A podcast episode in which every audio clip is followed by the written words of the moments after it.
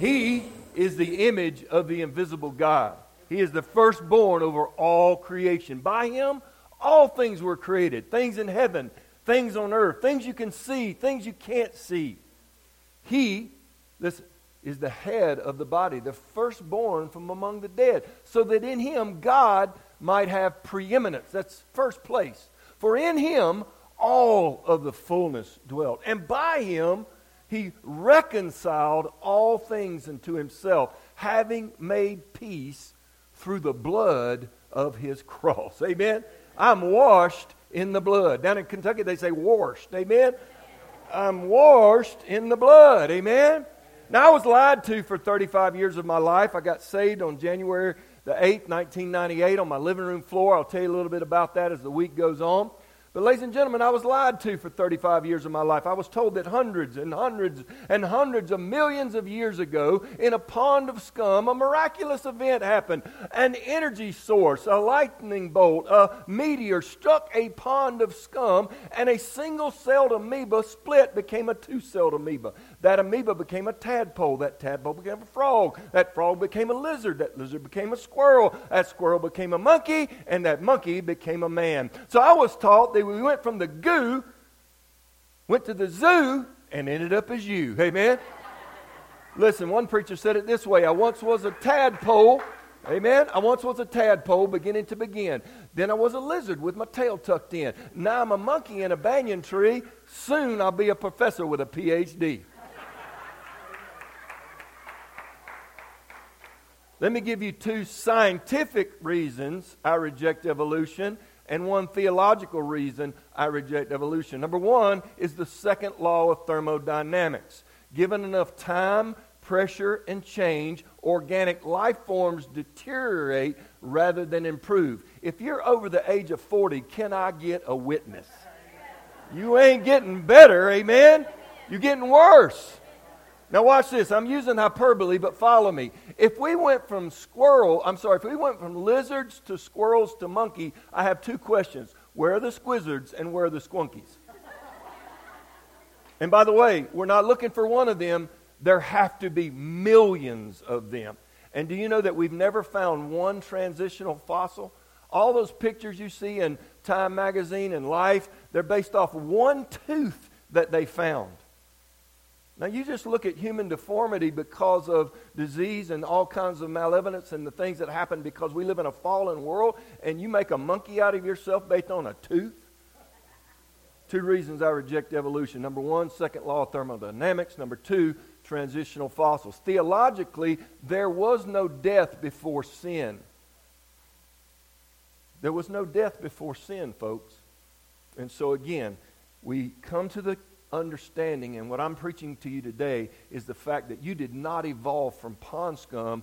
You were created by God, and Jesus Christ is that God, the Father, the Son, and the Holy Spirit. If you have your Bibles this morning, turn to the book of 2 Corinthians. I'm going to be preaching out of the 5th chapter. Now let me state emphatically, ladies and gentlemen, that we have a problem. The problem is in perspective. We must understand not man's perspective, but God's perspective. I have 5 opportunities to communicate truth to you over the next couple of days. This will be my first attempt at communicating what we understand in the word reconciled. Now, the passage I quoted you was from the book of Colossians, the 1st chapter, and it says there that He has reconciled all things to Himself.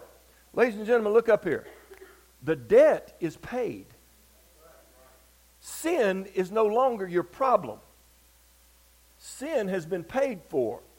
Jesus is your problem, or He's the solution to your problem. Now, we'll understand that as we look at the text this morning, but you need to understand something. The debt is paid. All things have been reconciled. That word reconciliation is an accounting term. It means to take all of the debt and move it to the credit ledger. How'd you like for that to happen at your bank tomorrow? Amen? How'd you like that to happen at your mortgage account tomorrow? Amen? But you need to understand, Jesus has reconciled all things unto Himself. In other words, let me put it to you this way. We win the war, There's just a few battles raging until that happens. And if you ain't running into the devil, you're probably heading in the same direction. Amen? 2 Corinthians chapter 5, I'll begin reading in the 18th verse. I want to look at three things this morning. I want to look at the ministry of reconciliation. I want to look at the message of reconciliation. And I want to look at the man of reconciliation, lifting right off the pages of the Word of God. 2 Corinthians 5, beginning in the 18th verse. Now, all things are of God, who has reconciled us, that is, balanced the books. He has paid the debt. He has reconciled us to Himself through Jesus Christ, and has given us the ministry of reconciliation. Father, I humbly bow before you. I pray that you would do in this place what no man could ever take credit for. God, you would do something in our hearts and lives that we would be revived, and that those who are without life in Christ would be saved and brought into your glorious kingdom. Father, I pray that you show us an understanding of this word, reconciliation, in Jesus' name. Amen. Amen. So again, understanding that the debt has been paid, that all things have been reconciled, God has called you and I into a ministry of reconciliation. The word ministry is where we get the word deacon. It's decanos. It simply means to do the work. Literally, it means an under-rower. It was someone in the bottom of the boat pulling the oars. Can I tell you something? When you pull an oar, you make the boat go somewhere. Chris, I'll never forget, I was in an old country church, and they were having an associational meeting of pastors. I was just kind of there as an observer. I was preaching a revival down in that area, and this old boy, he got up, he was country as a corn cob. I mean, he was country, and I thought, okay, this is going to be a waste of time. Now, I'm from the country, all right? I grew up Route 3, Milledgeville, Georgia. We used to have to go towards town to hunt, amen? I'm just telling you, I mean, we didn't get the Grand Ole Opry till Sunday afternoon, all right? Listen, here's what I'm trying to tell you. He got up, and I thought, okay, what's this old boy going to say? He got to telling his story about how he grew up down on the Mississippi River, and his first job was on a tugboat. And they gave him a 3-foot by 3-foot patch on the front of that tugboat. He had to keep it scraped, clean, painted. Before you know it, the captain gave him the whole front of the boat. By the time he was 17, 18, he was in charge of the whole deck. When he was 21, the captain called him in one day and said, Jimmy, get that coat over there and put that hat on. Come over here and stand behind this wheel. He put his captain's coat on. He put his captain's hat on. He's standing behind the wheel. He's looking out to the left. Water's going by. He's looking out to the right. Water's going by. About 20 minutes went by, and he said, Jimmy, you ready to get underway? He said, what do you mean? We've been traveling for 20 minutes. He said, son, you've been sitting on a sandbar for 20 minutes. Listen to what he said. He said, I looked like a tugboat captain. I was dressed like a tugboat captain. I was talking like a tugboat captain. He said, but I wasn't taking my ship anywhere. You see, the ministry is to go somewhere. The ministry takes us outside the walls of this building. And by the way, this is not the church. This is the church. We are the church. And when we go outside these buildings, and when we get out there, we begin to do what? We begin to show people the debt is paid. You do that in tangible ways, by cutting a widow's grass. I was listening this morning in Sunday school, just at your church, admonishing your pastor, encouraging him in how God has used him as a shepherd. Now, understand something. I'm an evangelist. That's a different call, okay? A pastor comforts the afflicted. An evangelist afflicts the comforted, amen? In other words, I'm here, I blow in for 3 or 4 days, and I blow back out. But guess what? The reason is I'm here to fan the flames of the gospel. I'm here to take those embers and coals that may be stuck, or maybe some of you don't have the life of Christ, and I want to present it in such a way that it may be harsh, it may be bold, but it's to, listen, it's to effectuate the ministry, the under-rowers of reconciliation. Let's take the gospel to a lost and dying world. I've been living in Cincinnati, in the Cincinnati area, for more than 20 years. I've lived here longer than I've lived anywhere else in the world. I've traveled all over the world in the Marine Corps. I designed and built golf courses for 10 years for a man named Arnold Palmer. I came to Cincinnati to get rich. I was offered a three-way partnership in a $70 million development corporation. One morning, May the 10th, 1999, I'd been saved a little over a year. God called me to preach. There was an open Bible on a stump and a $70 million project behind me. And I said, Lord, if you're calling me into the gospel, if you're calling me into the ministry, I'll walk away from everything. And the Holy Spirit said, I ain't called you out of anything. I've called you into everything. Can I tell you something? Since that day, we've seen more than 3.5 million people come to faith in Jesus Christ. God is still in the reconciling business. God is still in the debt-paying business. God is in the dead-raising business. Amen? And He's active all over this world. This year in Malawi, we will plant more than 200 churches. We'll give 2,000 villages fresh, clean water. Why? Because God has reconciled all things unto Himself. Amen? And it's time for us to get out of a segmented mentality where we think our service to God happens between 11 and 12 one day a week. God says, I've given you a ministry, a decanos, an under-rower to explain the debt is paid. Second, not only is there the ministry of reconciliation, but verse 19 says, that is, that God was in Christ reconciling the world to Himself, not imputing their trespasses to them, but He has committed to us the word of reconciliation. Now, I see a lot of you that are a little bit younger than 40 years old, so this may kind of go over your head a little bit, but if you can, finish this statement for me. Ready? Plop, plop. Oh, what a... Do you know that commercial has not aired since 1978? You do that math, amen? Now, for those under the age of 40, that was an Alka-Seltzer commercial. And back in the day, there were only 3 channels on the television. And that commercial played on all 3 of them nonstop. It's burned into our brains, amen? Now, I want to show you something. Ready? The message of reconciliation is the gospel of Jesus Christ. All have sinned and fallen short of the glory of God. God demonstrated His love for you and me. While we were yet sinners, Christ died for us. The wages of sin is death, but the gift of God is eternal life through Jesus Christ our Lord. That if you will confess with your mouth the Lord Jesus, believe in your heart God raised Him from the dead, you shall be saved. For whosoever calls upon the name of the Lord shall be saved.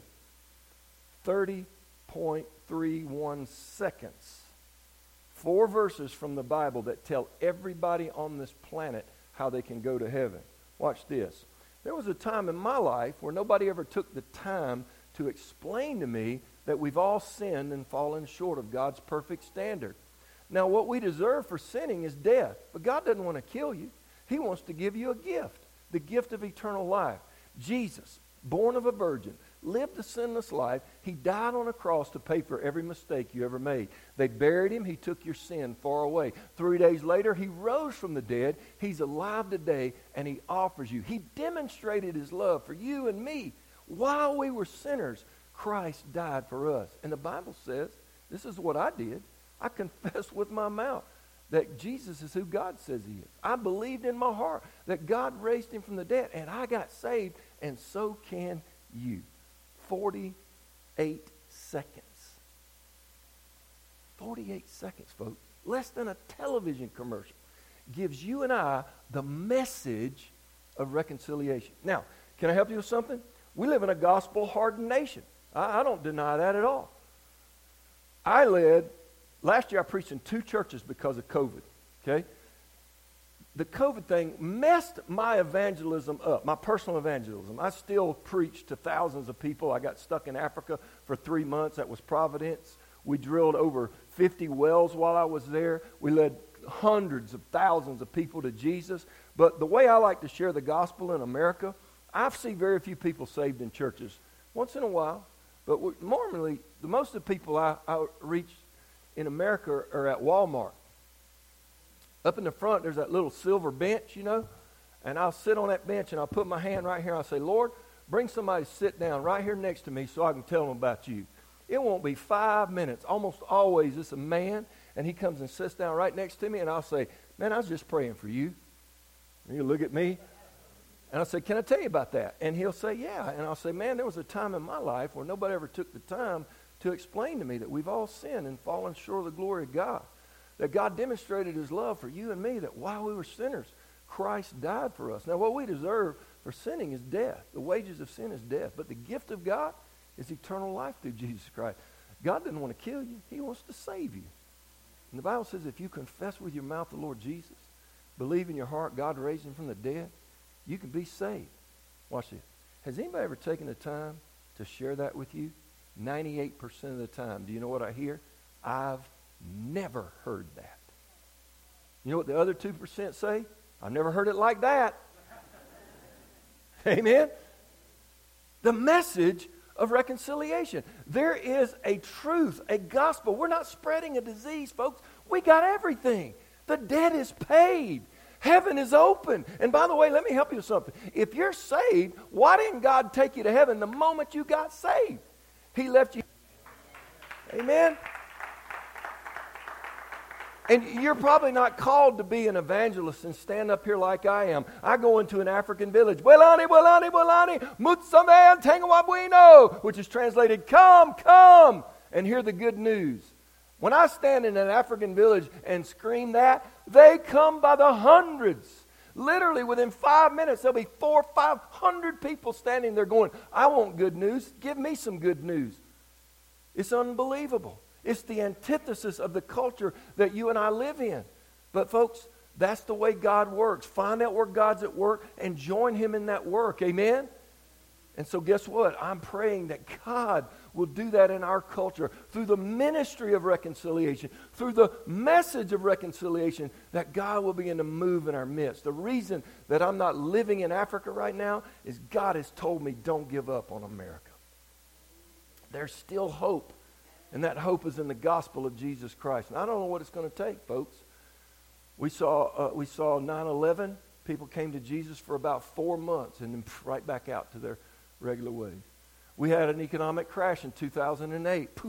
Maybe a couple of months. Just a blip on the radar. COVID. God says, listen, you won't take the church outside the walls? I'll kick you out of your churches. Don't think God didn't have a hand in that. Amen? And by the way, that right there, that little thing right there, took the gospel to more people than our churches would have ever done if COVID hadn't hit. I get messages from all over the world, from little broadcasts, Facebook Live, all this stuff where the gospel is going out. The message of reconciliation still works. Amen? I was in an African village, me and a young man named Sylvester. Sylvester's gone on to be with the Lord. We usually get to the village about 4:30. Now, by 6 o'clock, it's so dark you can't see your hand in front of your face.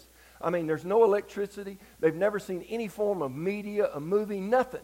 And so at 6 o'clock, it is pitch black dark. And so normally we get there about 4:30. We start playing music. The kids come. They're curious. We tell the kids, hey, go tell everybody to come see the Jesus film. As soon as it's dark, we'll start showing the film.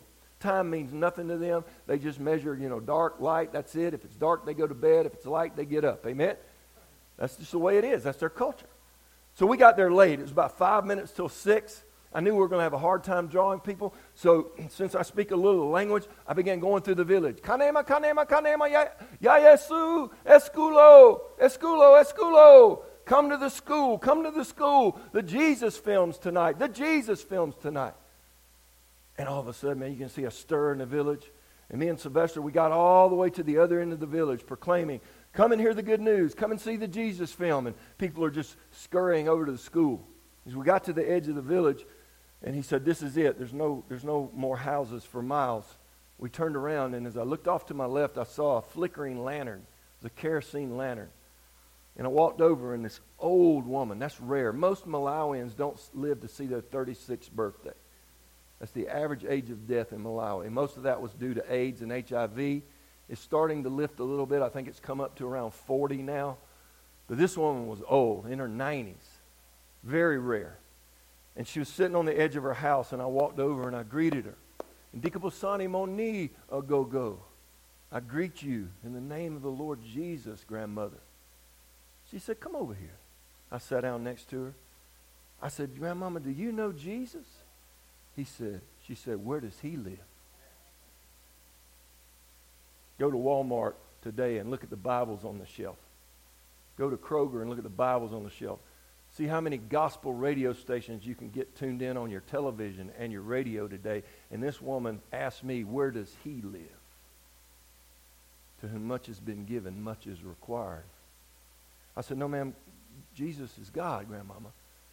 He's the King of Kings. He's the Lord of Lords. And he sent me here today to share the gospel with you. And I did. I shared with her that we've all sinned. I shared with her that Jesus paid the price for our sin. He was buried and he rose from the dead.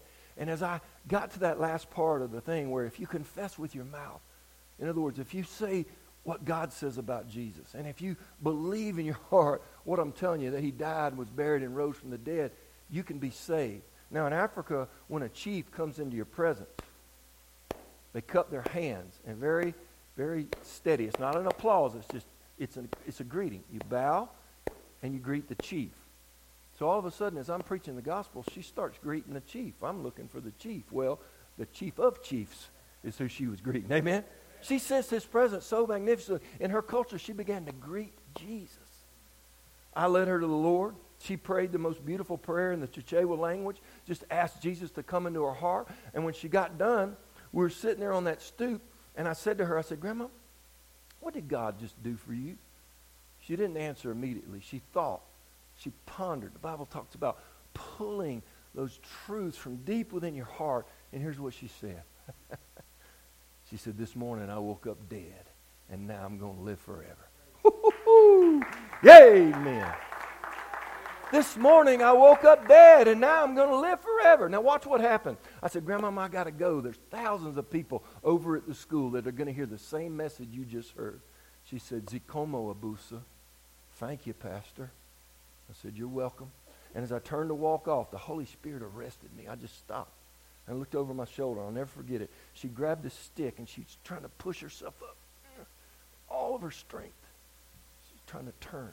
And the Holy Spirit said, you just preached the first sermon she's ever heard.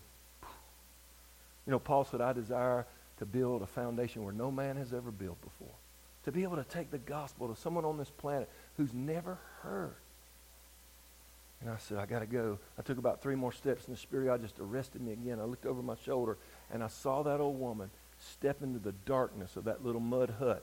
And the Holy Spirit said, you just preached the last sermon she's ever heard. She died 52 hours later. I preached her funeral. We had 5,000 people saved at her funeral. Glory to God. Amen. Is this the first sermon you've ever heard?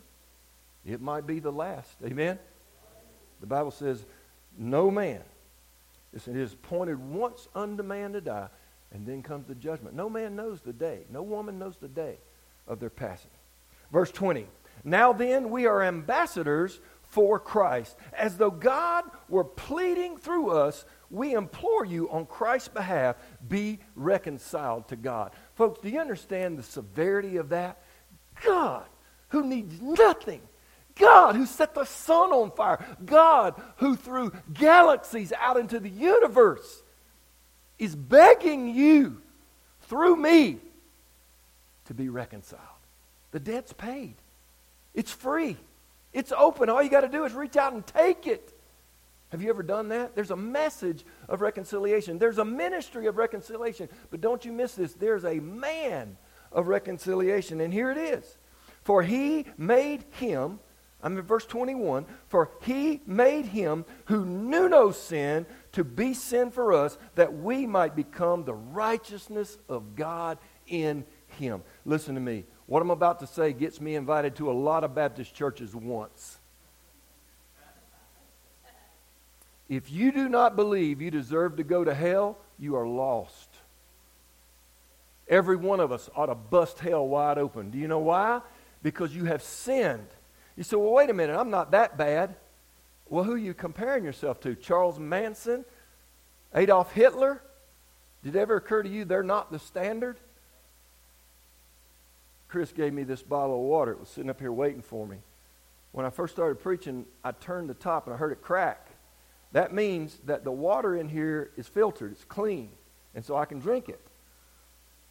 Imagine somebody ran up here and put one drop in this little bottle. And that water turned black. And I said, what'd you put in my water? They said, poison. But don't worry about it. I just put one drop in there. 99.9% of what's in the bottle's clean, healthy, pure. Go ahead and drink it. Would you drink it? That one drop has ruined all that was good. Ladies and gentlemen, God cannot allow sin into heaven. Not one lie. Not one dirty thought. Not one not one misbehavior. And think about the compiled sins that you've committed in the last 10 years. Stealing a cookie, lying to your mama, stealing something out of her pocketbook. And those are just things we laugh at. Let's really get down in there, amen? I'm not even going there, all right? I mean, imagine if I had a remote control that could suck the last 24 hours of thought out of your brain and put them up on that screen right there. And you're going to stand before God, holy, holy, holy, without flaw. God, I got good news for you this morning, but I precede it with bad news. You have sinned against the holy God, and you deserve to hell bust hell wide open. But I got good news. Jesus came. Jesus lived a sinless life. Jesus died on the cross to pay for every sin you ever committed, every dirty thought you ever had, every misspoken word. He who knew no sin became sin for us, that we through him might become the righteousness of God. I got saved out of a honky-tonk lifestyle, out of strip clubs and immorality. My wife is more like Jesus than anybody I've ever met on this planet. She forgave me, but she forgave me because she saw the fruit of Christ. My wife lived, 1 Peter chapter 3, for decades as she prayed for me, as she waited for God to do a work in my life. She didn't preach to me. Thank you for that testimony, sister. It blessed my heart. She preached to me. And by the way, she didn't even know I was listening. I was sitting in the back of the Sunday school room listening. God save this wretched, filthy sinner. My wife recognized that I had come out of that lifestyle, so she did something unusual. She went and bought a tape that was scripture set to the tune of country music. Because I'd been running in these honky-tonks and stuff, I'd plug that tape in, and it was pure scripture. That's one of the ways I memorized a lot of scripture, was listening to scripture. And so all of a sudden there was a song on there, and I won't try to sing. I can't sing, but I will tell you what the song was. The song was, "The fear of the Lord is the beginning of wisdom, and knowledge of the Holy One is understanding." And I would just sing that. It was to like a little country tune. Okay, there we go. Fear of the Lord is the beginning of wisdom, knowledge of the Holy One is understanding. I'm driving down the road. We lived in Ponte Vedra Beach, one of the most affluent communities in America. And I'm driving down the road on my way to work, working for Arnold Palmer, and I'm thinking about that song. And I said, Lord, why should I be afraid of you? I love you, and you saved me. Folks, I had to pull over. I had to pull over on the side of the road and get down on my face. Now, I don't know if this was a vision or if I was just imagining it, but in my mind, I was in this perfectly white room. And there before me was my entire life. I mean, the birth of my children, my wedding day, falling in love with my wife, all the good, the bad, the ugly, everything, just there. And this booming voice came down and said, Jovial, why should I let you into my heaven? Now, folks always talk about questions they got for people in heaven. I didn't have any questions that day. All I wanted to do was scream in horror. Standing in the presence of holiness with all the junk in my life and all the stuff I had done. And I did not have an answer for that question. I didn't. And from the right hand of God, I never saw Jesus' face. I don't know what he looks like. I heard a voice saying, Daddy, he's washed in my blood. He has my righteousness. You see, when I tell you that you deserve to go to hell, you need to understand there's only one way to get to heaven. It is to be 100% perfect. Without sin, no sin, nothing. And you can't get there. So when you couldn't get to God, God came to you. Folks, there's a message of reconciliation. There's a ministry of reconciliation. But don't you miss this. There's a man of reconciliation. He who knew no sin became sin for us. Now I want you in your mind's eye to picture a president of the United States. Anyone you choose, anyone you want, go far back as you want to. Imagine that you met that individual, that you met him in such a way that he walked up, he shook your hand, introduced himself to you, and wrote you a personal check for $25,000. Can I tell you something? Two things would happen. You would never forget it, and you'd tell somebody about it. If you met the President of the United States, he shook your hand, personally introduced himself to you, and he gave you a check for $25,000, number one, you'd never forget it, and number two, you'd tell somebody it happened. When did you meet the King of Kings and the Lord of Lords? When did you meet Jesus Christ in such a way that, A, you never forgot it? And by the way, he didn't give you $25,000. He gave you everything he has for eternity. When did you meet him? And did you ever stop telling people about it? Father, in the name of Jesus, thank you for the gospel. Thank you for the good news that we have been reconciled. The debt is paid. Sin is no longer your problem. Jesus is your problem, or he's the solution to your problem. Is he in your heart? Have you let him in? Listen, I'm not talking about ritual. I'm not talking about walking the aisle at church camp with your best friend. I'm not talking about being coerced by your mama or your granddaddy. I'm talking about the God who set the sun on fire. Has he taken up residence in your heart through your own invitation? You see, I can't save you. Repeating the words I'm about to lead you in will not save you. But God, knowing your heart, listening to your heart, God will save you. If you're here this morning and you don't know Jesus, listen, you've gone through a ritual, you've gone through some sort of class, but God is not living in your heart. You never met Jesus in a way that you never forgot it and you never stopped telling people about it. Get right with God right now, right where you sit. No spiritual gymnastics, just right where you sit. Would you do business with God? I'll lead you. It's a very simple prayer. It goes something like this. Father, I've messed up. I'm sorry. I am a sinner, and I believe Jesus died to pay for my sins. Lord, I've broken your law, and I've broken your heart, and I stop. I turn around, and I come to Jesus. Jesus, I believe you died for me. Jesus, I believe you rose from the dead. And I don't understand that, but just like a child, I believe it, and I put my faith in you, Lord. Would you save my soul? Would you wash away my sin? And Lord, give me the Holy Spirit that I might live for you. With heads bowed and eyes closed, Pastor Chris and I, only two looking around. If you would honestly say, Brother Joe, I prayed that prayer with you this morning. I want you to slip your hand up in the air because I want to pray for you. Pastor and I, anybody at all, you would say, you know what? I'm giving my life to Jesus this morning. All right, everybody look up here. Not one hand went up. So that tells me one of two things. Either most of you are saved, which I believe is the case, or number two, God's going to eat you alive with this message. He's not going to let you rest. I've preached the gospel as clear as it can be preached. I've done what God sent me here to do. You need to do what God sent you here to do. Listen to me.